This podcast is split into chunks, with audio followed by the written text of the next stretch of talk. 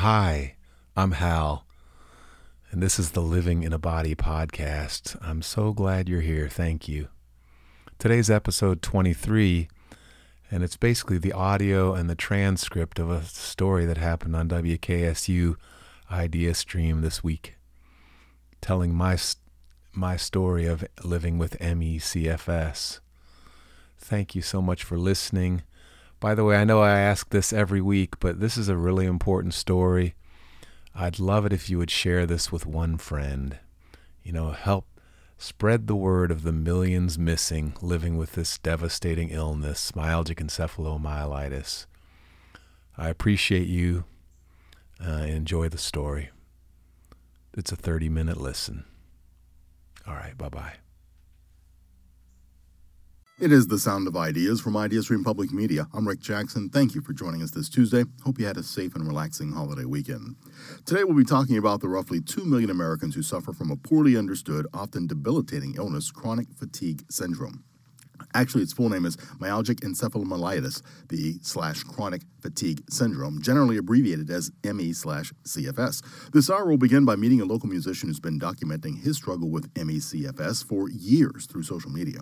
And while his story may sound rare, health experts predict that more people will have to deal with chronic fatigue syndrome in coming years because it's one of the most common symptoms being reported by the roughly 20 million Americans with long COVID. First, we'll hear about though what it means to live with ME slash CFS disease from a local musician. And around 15 minutes, we'll take your comments and questions as we bring in a researcher who's leading efforts to better understand this devastating condition. If you'd like to join us for that second segment of the show, the number would be 866 578 0903 or 216 578 0903. You can also email us, soi at ideastream.org, and you may tweet us at Sound of Ideas. So here's IdeaStream's public media's Jeff St. Clair with the story of a friend who's living with chronic fatigue syndrome. Hi, everyone. My name's Hal Walker. I've been living with myalgic encephalomyelitis chronic fatigue syndrome in a very severe form for the last six months. What is myelo? Myalgic encephalomyelitis. It's not just that I'm tired all the time. It's not that I'm working too hard and not taking care of myself. It is a it's a different kind of fatigue. It's a different kind of illness. When I go to the doctor, I'm perfectly healthy. You know, blood pressure is perfect. All the tests are perfect, but for some reason, I'm 90% bedridden. I've known Hal Walker for around 30 years, and until late last year, I didn't really know what he was going through, that he was dealing with a debilitating and poorly understood chronic illness. It's kind of like a flu like weakness you know, my ears are ringing, my brain is very sensitive, my eyes are very sensitive looking at screens. Um, but mainly, I just feel like I got to go lie down. Hal plays guitar and piano. He's a singer and songwriter, but his specialty is playing instruments that fit in your pocket, like the jaw harp. Before the pandemic, he made a living performing in schools. I'm a teaching artist, and I worked with several different organizations like the Center for Arts Inspired Learning. They've put artists in schools, and then I also worked with the Ohio Arts Council as an artist in residence. For 20 years now, I've been doing residencies in schools. Hal says right before the pandemic, a new door opened up. I was giving an assembly for some fifth graders at Sacred Heart Elementary School in Akron. And uh, during the question and answer time, a little fifth grader raised her hand and she stood up and she said, Are you on TikTok? And I said, No. And she said, You should be. I went home that night and I downloaded TikTok. And then on January 1st of 2020, I posted my first video. And I, I basically have posted at least one video every day since then. Before TikTok blew up and became such a big thing, I got in right under the radar and made a name for myself before the pandemic started. And now I have 1.6 million followers. Hal Walker's breakout hit features an obscure instrument from Southeast Asia, a sort of bamboo harmonica called the khaen. It's called Low Key Gliding. This groove caught fire with young TikTok artists and producers whose remixes attracted millions of views, One of the fans of low key gliding is the band Coldplay's frontman Chris Martin. Hal recently met with Martin. This is a video of that lesson, posted, of course, on TikTok. Keep your thumb down. So fun. Oh my god. But this is not the story I'm here to tell. That story starts in a different time and place. Last September, Hal reached out to friends to help him survive his debilitating episode of ME/CFS. I was worried about Hal. He was in a bad way. And so I did what any radio producer friend would do. I gave Hal a microphone and a recorder and asked him to record what he was going through. And here is his story of living in a body in rebellion.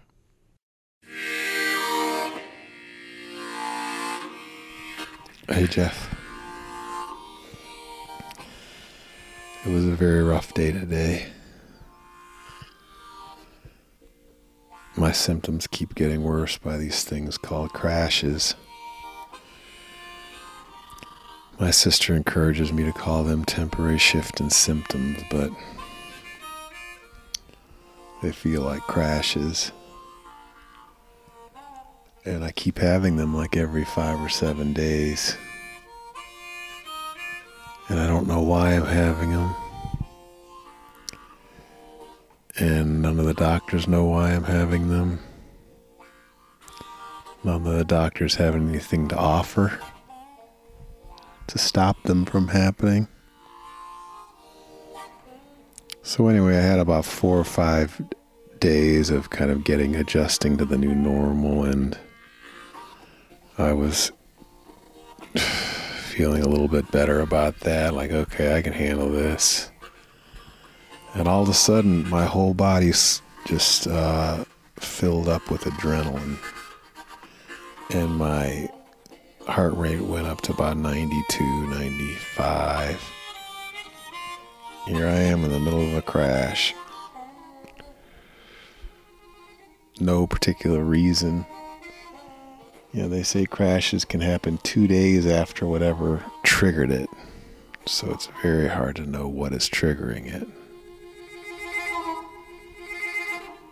This afternoon's been a very difficult afternoon. I've been very sad, very kind of hopeless, very despondent.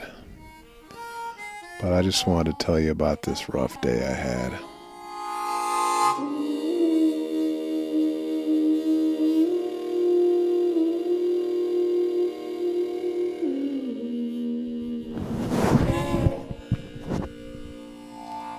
Check one, two. Check one, two. I spend most of my day in fear. Like I think of this illness as a monster, and I'm very afraid of it. I'm especially afraid of it getting worse. But my daughter was suggesting that this is an exciting time for me. Like, if you didn't know that there was something on the other side of a birth, if you didn't know there was a baby, you would go through all this pain, and it would be so much pain, but then you would find out on the other side that there was something very beautiful that came out of it. So I guess I much prefer looking at my situation like that. But the truth is, I, I more often have a more tragic view of it, like I'm dying, and you know, with all my all that potential I had was lost, and but I I'd like to shift my thinking to this is an amazing opportunity to birth. And, and along with birthing comes a lot of pain. Okay, then I'm out of breath now.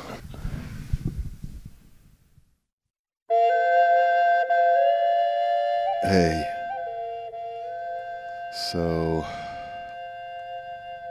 I was just thinking I have spent the whole day in bed. I was just crying a little bit and thinking, how long can my body handle this? How long can a body stay in bed without totally falling apart? I mean, I'm already falling apart. And I'm this amazing inspiration on Instagram and TikTok. All these kids are inspired by me.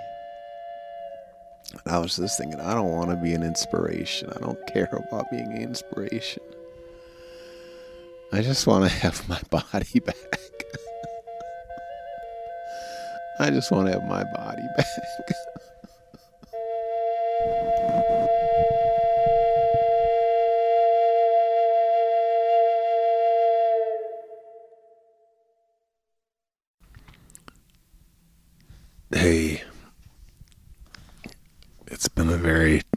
Challenging day today.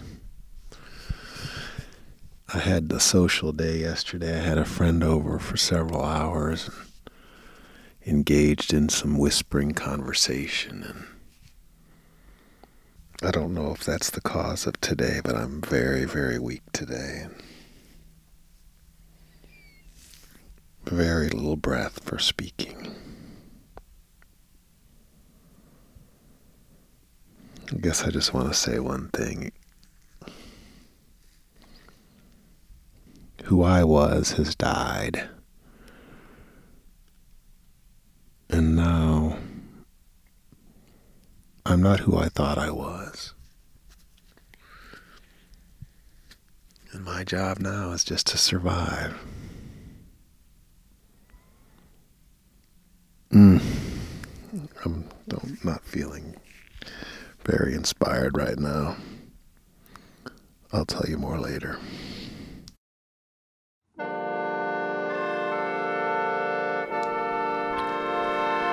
So I've been questioning whether my role in social media has had any role in the worsening of my illness. You know, I don't know why I keep having these crashes, why I keep having these sudden downturns of symptoms you know, and they, they talk about stimul- the stimulus of the brain and how our brains are just so sensitive. I'm extremely sensitive. Even just the slightest thought gets my nerves on edge. I have a highly sensitive nervous system with this illness. I always did, but now it's just insane. The, the smallest amount of activity or the smallest anxious thought can just set off a whole body reaction. This morning was one of the hardest mornings of my life. I was very ill.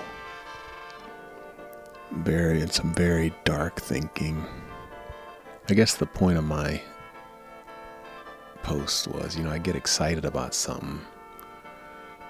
I write about it or I talk about it but then I have to face the hours in the day of being by myself in a dark room, feeling like a time bomb is about to go off in my body. Everyone thinks their illness is the most difficult, but they actually say that ME/CFS has the lowest quality of life and the number one cause of death is suicide, so. But I'm surviving one day at a time. All right, bye.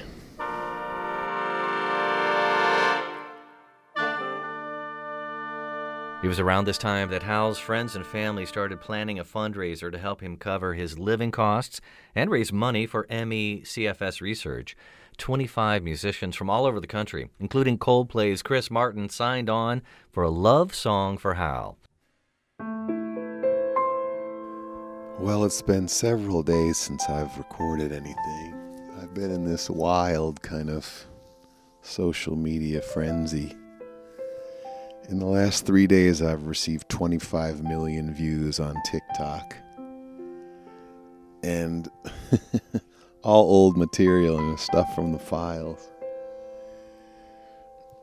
And it sort of kept me occupied. About five days ago, I had a weird adrenaline surge at night. I woke up in the middle of the night and had this experience of my body dumping adrenaline. You know, my whole body just filled up with this crazy energy and really uncomfortable.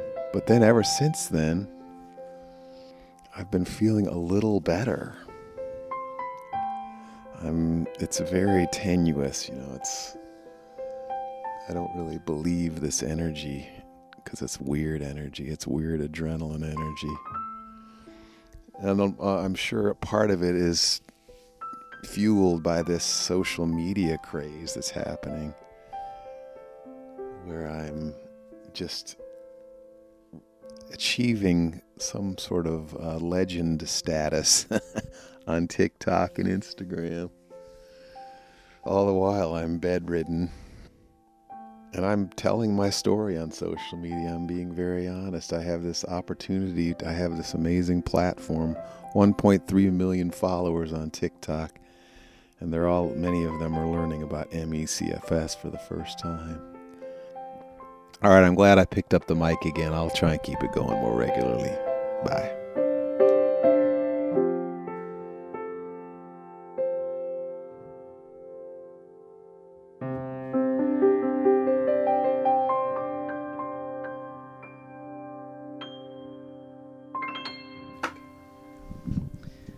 So, how did you feel right after the benefit concert earlier this year? I don't know if that's the right question. Well, I kind of want to catch up because it seemed that you had gotten better. You were able to travel.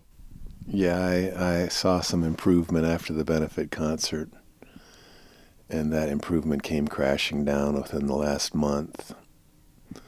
Pretty much completely bedridden. I want to call attention to all the people who are suffering in silence and uh, you know who probably don't have the right care, who you know have lost their jobs, have lost their income. And I just want to call attention to all the millions that are missing. And uh, I'm grateful for this opportunity to have a little platform to spread the word. You're back with the Sound of Ideas on WKSU, Idea Stream Public Media. I'm Rick Jackson. Thank you for being here.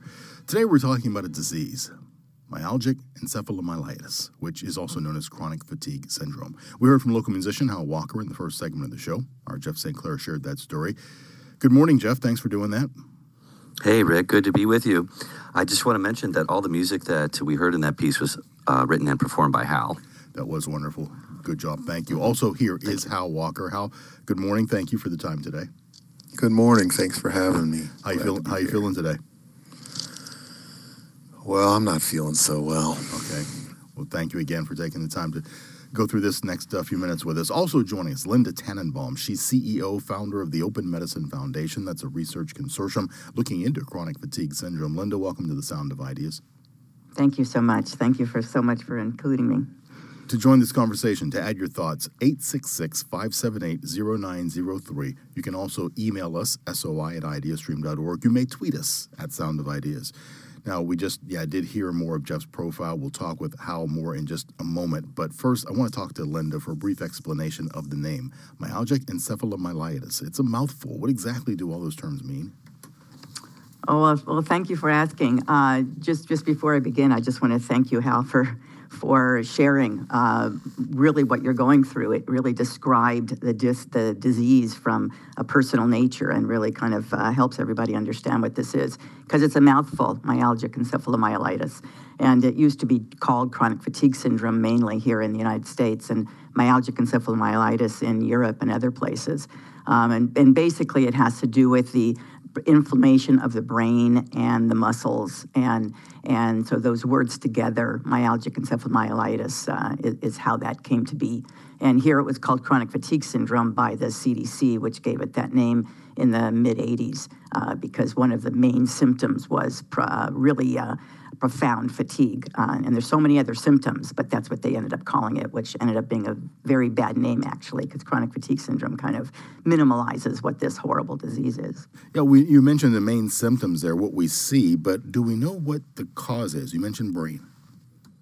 It's, it's, a, it's a good question and, and the million dollar question. We don't know what the cause is, which is what all this research is all about because they're trying to find the cause so they can find basically biomarkers to set up treatments. And uh, they haven't found the cause yet. So basically, between genetic and environmental factors, uh, where is the cause? Most of the people who get this disease about 80% or so, if they want to give some statistics to it, uh, it's caused by a, a post-viral or post-infection uh, illness, and uh, which is why we're so concerned about this with, with COVID and long COVID, because most people have have uh, initiated this by uh, a viral illness or a, some type of illness. Hal Walker wanted to ask you about your experience with ME/CFS. Uh, I, I, know that as we discussed diagnosis, that's not the right word, but what were you told? How did you find out that this is what you were suffering? Well, I, the original onset for me was in 1992, and I had a sudden onset of weird symptoms in my body. Well, I, had been a long distance runner, and suddenly overnight I was couldn't run across the street without needing to lie down and on my own, I learned about chronic fatigue syndrome. Years later, I learned about the name myalgic encephalomyelitis. And in northeastern Ohio, it's almost impossible to get a diagnosis of ME/CFS. But uh, you know, most you know most doctors have never heard of it or don't don't have any. It's it's kind of a non-diagnosis, and you know, once you have the diagnosis, doctors wouldn't know what to do with it. But I have recently gotten a diagnosis of ME/CFS, and I'm not sure what good that does, but I've known I've had it. You know, there's a whole community of people that I relate to, and I've known I had it for years, but no one was willing to tell me that's what I had. Linda, he brings up some interesting points, and he specified that he couldn't get a, a, research person to talk about it or give him a diagnosis here in Northeast Ohio. Is that common around the country? The idea that doctors don't know, the idea that there are regions where it's just not studied?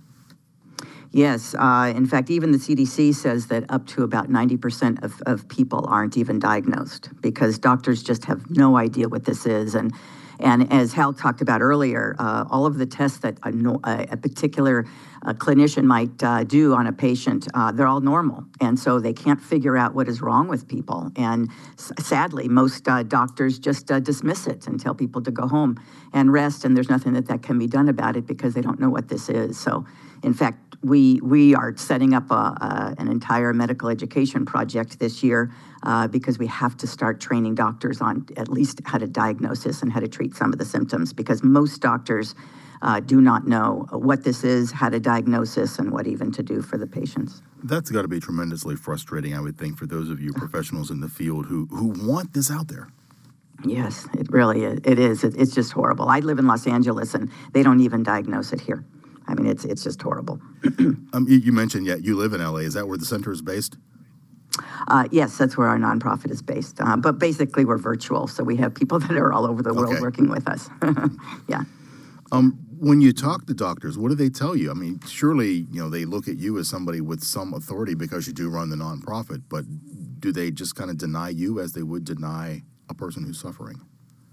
Well, we, we deal with doctors that really know about this disease, helping us kind of create uh, information and resources to train other doctors that uh, basically that we don't know, all the primary physicians that are out there um, that uh, are, are, local to uh, to people um, because uh, really there's only a, literally a handful, not even a dozen doctors that really work on this uh, disease with any type of specialty whatsoever. So so our our job and our responsibility right now is to find those doctors, to let them know and to figure out how they learn so we can get in that space and let them know about this disease that they don't know about. And COVID and long COVID have opened those doors widely for us. So we are taking advantage and leveraging that. Mm-hmm. That people who come in and say they're sick even after they've had and they're over this disease, what is wrong with them. And so many of them are, are, are transitioning to ME/CFS. We're able to open that conversation because most doctors aren't haven't been uh, open to that conversation. You talk about the very few doctors who are working on this. I was kind of wondering, how did you get into this? Was there a family member, or what led you into something that's very specialized? Yeah, thank you for asking. Uh, no, our 16 year old daughter uh, came down with this. Uh, actually, for her, it was sudden onset. Uh, we don't even know why uh, she didn't have an infection, and she just suddenly she was 16, and I dropped her off at school. And at 8 o'clock in the morning, and at 8:20, uh, they called me from the nursing office and said that she was sick, and we ended up in the emergency room. And uh, and again, they didn't know what was wrong with her whatsoever. So it took us 20 different doctors to find out and actually get a diagnosis. uh, of uh, ME/CFS. At the time, it was called chronic fatigue syndrome. And we said, well, there's so much more to, than fatigue of what's going on with her. And they said, well, that's out of exclusion of everything else. This is what she has. And the only thing you can do at all is, is pain management because there is no treatment. So uh, our doctor, our daughter was bedridden and uh, totally bedridden. And she was uh, one of these uh, uh, top students and athlete and volleyball player. And, and then suddenly she was in bed and she was bedridden. So I, uh, I, I, set out, I said, we, we got to do something about this. And uh, so that's, that's how really I got involved because when I started researching it, I found out that there was no other people that were researching this for any type of treatment or help or diagnosis. And I didn't want people to have to go through 20 different doctors to get a diagnosis. And and uh, so I figured uh, we, we needed to do something. And I was in the laboratory diagnostic uh, business, so I was able to, to test every test I could possibly test in the clinical lab and saw that everything was normal. So something else needed to be found out about this.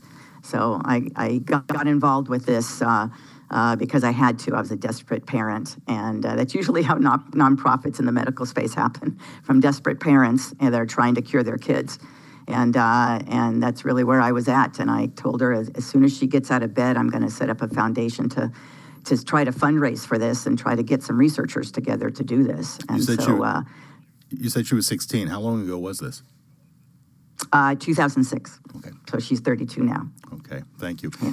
866 578 0903 if you want to weigh in. Um, Linda Rosemary writes in to say, Is there uh, intersection, a common denominator between Lyme and people who are suffering chronic disease? That's a very good question because there definitely is. People who have uh, post treatment Lyme or chronic Lyme, what they're calling it, um, have very, very similar, if not the same symptoms as uh, ME/CFS. And so, what we're hoping in the research world is that whatever we find as far as treatments, uh, that it will cross over and help people who have these these chronic conditions because we we now call them multi-system chronic complex diseases and Lyme, chronic Lyme, post-treatment Lyme is definitely one of them. Yes. It's kind of interesting uh, as people are becoming more aware of this. I got a, a tweet that came in how someone who wanted to thank you for sharing your story and just talking about this in a public sense. Uh, she writes that it's kind of amazing to hear a story from someone with ME/CFS. Rarely does anybody know what she's dealing with on a daily basis. And Shelby just wanted to thank you for sharing and bringing awareness.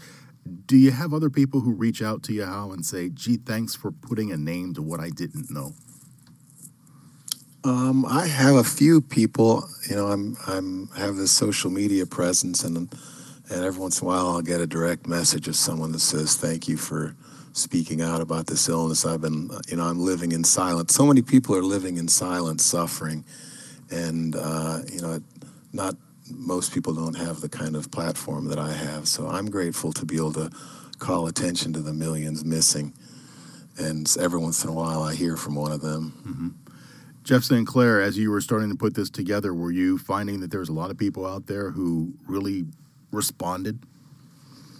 Well, I I didn't know really much about it, and I think most people didn't. And it wasn't until Hal talk, told me about um, this documentary called Unrest uh, that uh, is a filmmaker who had ME/CFS put together, and it's amazing. And then I began to understand what he was going through. Um, but um, you know, it's it's been an education for everyone, including his family and friends, of uh, trying to understand this. It's such a mysterious condition that someone looks fine, and then you you soon realize that they just can't function, and they're in intense discomfort, and it's heartbreaking. It's really, um, you know, just one of those, I don't know, uh, a profound mystery filled with um, profound frustration too, because there's no there's no treatment and everyone, you know, you, you, just hope that there's some cure that we all have such faith in the medical industry that, right. you know, we're going to come through. But uh, this is a case where that's not happening. He mentioned the documentary Unrest. That's a six year old documentary currently showing on Netflix. It's a 28 year old PhD student who turns the camera on herself to talk about her struggles with chronic fatigue syndrome at that time. Um, Linda, your organization, you mentioned research teams all across America involved in trying to better understand. Wanted to make sure that we mentioned that nearly 2 million Americans have this, more than twice the number of people with multiple sclerosis. Yet last year, MS got about $125 million in research. What did you get? last year, last year we raised seven million dollars, and uh, we've raised about thirty-six million dollars over the last ten years. It's very hard because we're raising it in the private space, you know, and people who give us money are really just the people who have this or have somebody uh, or a loved one who has this. It's very difficult to raise money in this space. Not that there's much good that came from COVID, but the idea of bringing attention, do you think that's going to help us to find not just the dollars, but the research and maybe eventually a cause?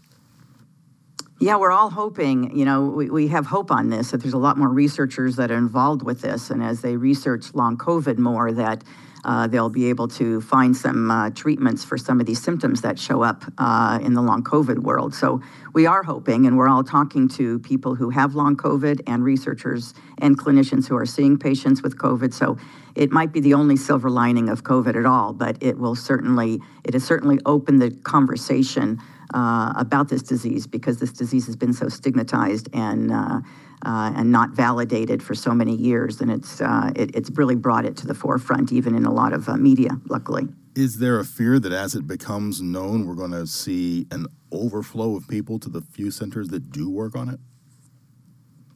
Well, they're already overflowed uh, uh, tremendously. So the MECFS researchers, you, you, you, really literally have six months to a year wait to even see one of those, the, the clinicians who see patients that have MECFS. But there's some long COVID clinics that are being set up uh, all over the United States, and, and we are hoping to educate them to uh, let them know what already is known about this particular disease and what how they can help some of the symptoms here. Um, so yes, they will be overflowed. I mean, as far as long COVID, they think it'll really double or triple the number of people with ME/CFS, and it's just horrid to think about how many people are, are going to be suffering with this chronic disease.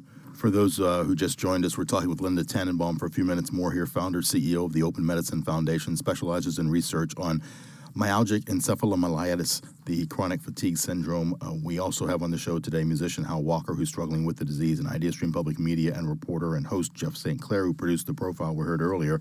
Wanted to get to the phone. Uh, Dee is calling from Northeast Ohio. Dee, Linda's on the line with you, as are Hal and Jeff. Go ahead. Welcome. What's your question?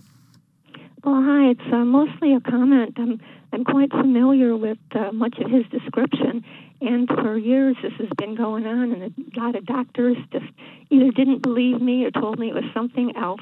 Uh, especially women, and now that there's some more male voices and more people getting this because of COVID, I'm hoping there'll be some uh, work towards a solution, but I've been told it's everything from emotional, psychological, uh, CFS, fibro, MCS, multiple chemical sensitivity, Lyme, and really it just means it's just another name for they don't know. They just don't know. Um, and you know, there's been nobody really, no fundraisers or community support. And I did come up with something, my own uh, little thought, my thought go to, I call it self help. And this is what it is. When you're talking about an it, whatever the it may be, a fear, anxiety, depression, whatever, whatever that's you say scares you or bothers you, I say it could happen. It probably won't, but if it does, I'll deal with it. And I repeat that a lot, and that seems to help. Another thing is to take it a day or an hour at a time. Take what you can while you can and be grateful. And one of, one of my mottos is, I'm so glad it's not worse. and, uh, you know, do what you can while you can. Uh, but I really appreciate finally some information uh, publicly being shed on this issue because it is kind of tough, you know, especially tough. this day and age. So I love you all. Thank you for the call. Do you appreciate it? Hal do you agree with that? Take what you can while you can. Deal with it hour, day, week at a time, whatever it takes. I agree with everything she just said. Yes, I'm so grateful it's not worse. Mm-hmm. Um, I'm afraid that it might get worse, but if it does, I suppose I'll keep surviving. And uh, also take it. I'm, I'm more like take it 15 minutes at a time. I have a timer that I set wow. for 15 minutes, and you know I can survive the next 15 minutes. Is that something, Linda, you hear from your daughter? Uh, 15 minutes a day, a little bit of time, whatever it takes? Well, thankfully, our, our daughter was was severe for a few years, but she's much better now. So she's she's one of the uh, lucky ones. Uh, probably about five percent of people who really are able to uh, get better, uh, and mostly they attributed that to her getting it so young. Um, so she she is living her life now uh, in a in a much better way. So she's not not at that point, but she was um, at at that point. Um, so I understand it fully. I saw it and lived with her uh, while this was happening. Five percent. That's amazing that that many people do recover. That, that that few people do recover. Hal I know you have to have hope that uh, as we close here, you have hope that one day you can get to that point where Linda's daughter is, where you can live a more normal life. Uh, I'm not sure how much hope I have, but I'm I'm trying to practice practice that kind of thinking. Yes. Well, Hal, thank you so much for yeah. I- I'd like to leave with some Go. hope, if I may. You know, we- we're, we're re- researching this in a very big way, and, and the researchers really do feel that at some point this could be reversible, meaning if we find the cause and find a way to treat this, that it's not a deterioration of the body, it's something that could be reversed. And there's a lot of hope there on the research side. There's a lot of research happening, there's a lot of hope. And, and I have hope um, that we will be able to find something and, and get people like yourself, Hal, back to, back to health uh, with this. Linda Tannenbaum's you, with the Open Medicine Foundation. Thank you, and Hal Walker. Thank you for sharing your story. We wish you both the best. Thank you. Thank very you so much for doing this. Thank Jeff, you. St. yeah, Jeff St. Clair. I'll see you upstairs. Good talking to you. Thanks for the report Okay. today. Okay. Thanks, Rick.